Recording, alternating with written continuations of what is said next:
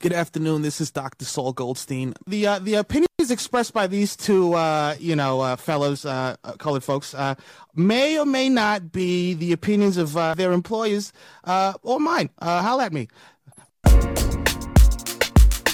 Top top, they won't top top. They love top top. They won't top top. They love top top.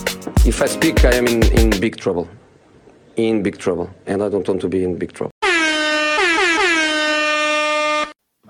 Best stadium in the world, man. What would you say is the best soccer stadium in the world, and what are your judging criteria? Um, yeah, okay. Let's come up with some judging criteria really fast. Um, I think first off, I think for the best stadium in the world, the number one thing to me has to be like legacy. Mm-hmm. So, like, you can't be the best stadium in the world if you were built in the past 20 years. Mm. Like I think you have to have like I think you have to have some level of history to your stadium that like goes through a couple of iterations of the game, you know? Mm-hmm. And I mean, that kind of limits what the best stadiums in the world would be to probably Europe and South America for the most part. But I mean, I'm fine with that. Uh, what about you? Uh, I'm too new for that. So, I mean, it's valid, but I wouldn't use it in my in my model. Um, for me, it would be amenities first. Okay. Um, amenities, access, or ease of access, food, atmosphere, and then everything else after that. So for me, like that would make modern stadiums highly competitive. Okay. Is there a minimum amount of soccer games that needs to be played in the stadium for it to be like considered a soccer stadium? Or are we talking about like soccer specific or like multi-purpose? Because oh, either way. Well, if we're doing multi-purpose, I mean, like you know, Jerry World in Dallas is probably the best soccer stadium in the world. Like, I mean, pound for pound, if like you know, we're just removing like legacy from it, and we're literally just going with like the best soccer experience. Mm-hmm.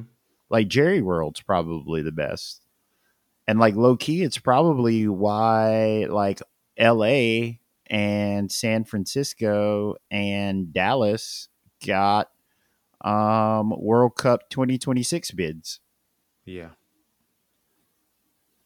Because, you know, they like you know, when it comes to when it comes to your criteria, which is like a it's a real it's a real modern way of like viewing it mm-hmm. then like yeah like you know a lot of the newer stadiums like i'd say like the etihad has to be like up there too if it's like a soccer specific facility mm-hmm.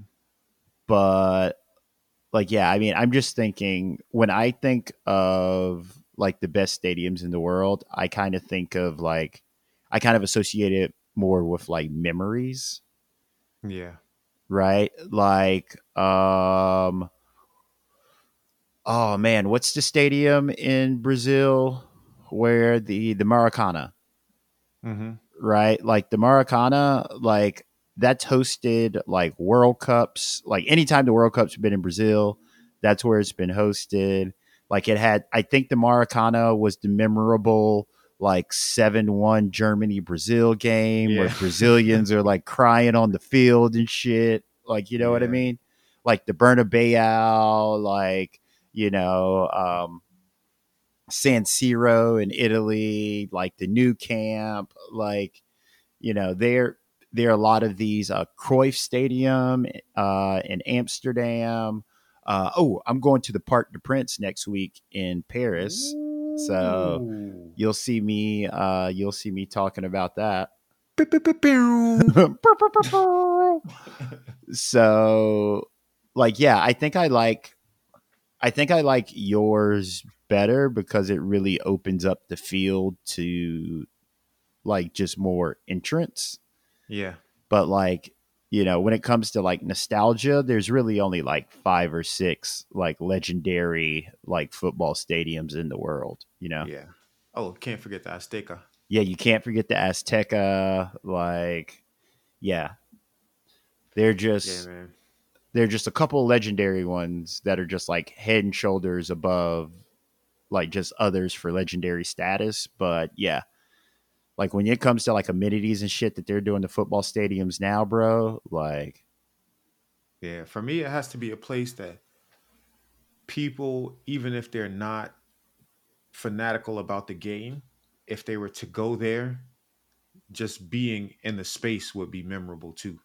yeah, And that stuff matters because otherwise, you know, you just feel so locked into the the game itself. yeah, And I just don't think that's how you attract new fans. You got to have, you know, that, oh, the food there is incredible. I'll go back. There's, you know, a, spe- a specific thing I would go back just to eat, right? Something like that. All of that helps sell tickets. yeah, hundred percent. And it uh and it just um like it helps add to the experience of the game. Mhm. like and that's the way the game is moving now and you know i think society as a whole is moving towards like well i don't want to say society as a whole i think sports as a whole is moving towards the amenity and experience value yeah. of a sporting event like that's why you see like a lot of these stadiums come with like restaurant like builds around the Mhm. stadium and like you know shit like that so yeah i think um i think yeah i think the stadiums of the future like in 10 years when we talk about this and like a lot of these stadiums that have been built like either recently or just like in the near past have had a chance to kind of like age into their own. Hmm like I think we'll be looking at like some of these older stadiums as just like relics to history that we kind of like put up there like throughout Mount Rushmore, like founding fathers of Yeah. like soccer stadiums. And then it'd be like, all right, let's talk about the real shit. Thank you for checking out Chop Soccer Pod Short Corners. For more, check us out on Twitter at Chop Soccer Pod and Instagram at Chop Soccer Pod. You know the vibes.